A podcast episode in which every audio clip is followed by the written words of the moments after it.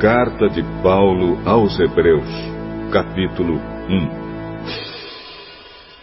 1 Antigamente, por meio dos profetas, Deus falou muitas vezes e de muitas maneiras aos nossos antepassados.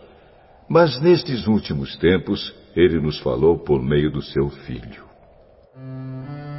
Foi Ele quem Deus escolheu para possuir todas as coisas e foi por meio dele que Deus criou o universo.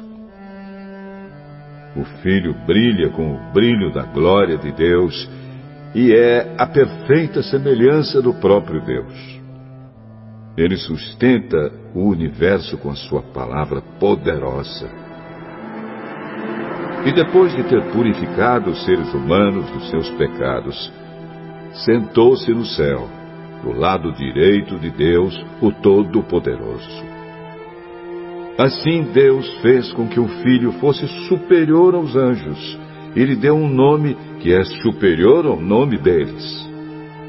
Pois Deus nunca disse a nenhum dos seus anjos: Você é o meu filho, hoje eu me tornei o seu pai. E também não disse a respeito de nenhum anjo: Eu serei o pai dele e ele será o meu filho. Porém, quando Deus enviou ao mundo seu primeiro filho, ele disse: Que todos os anjos de Deus o adorem. A respeito dos anjos, Deus disse: Deus faz com que os seus anjos se tornem ventos e os seus servidores chamas de fogo. Mas a respeito do filho, ele disse: teu reino, ó Deus, vai durar para todo sempre. Tu governarás o teu povo com justiça. Tu amas o bem e odeias o mal. Foi por isso que Deus, o teu Deus, te escolheu e te deu a alegria de receber uma honra muito maior do que a dos teus companheiros. E as Escrituras também dizem: Tu, Senhor, no começo criaste a terra, e com as tuas próprias mãos fizeste os céus. A terra e o céu vão acabar, mas tu viverás para sempre.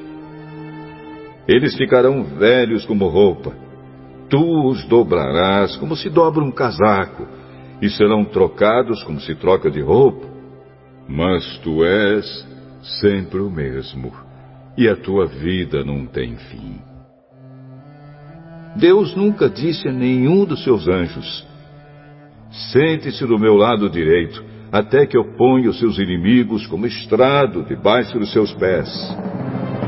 Então, o que são os anjos?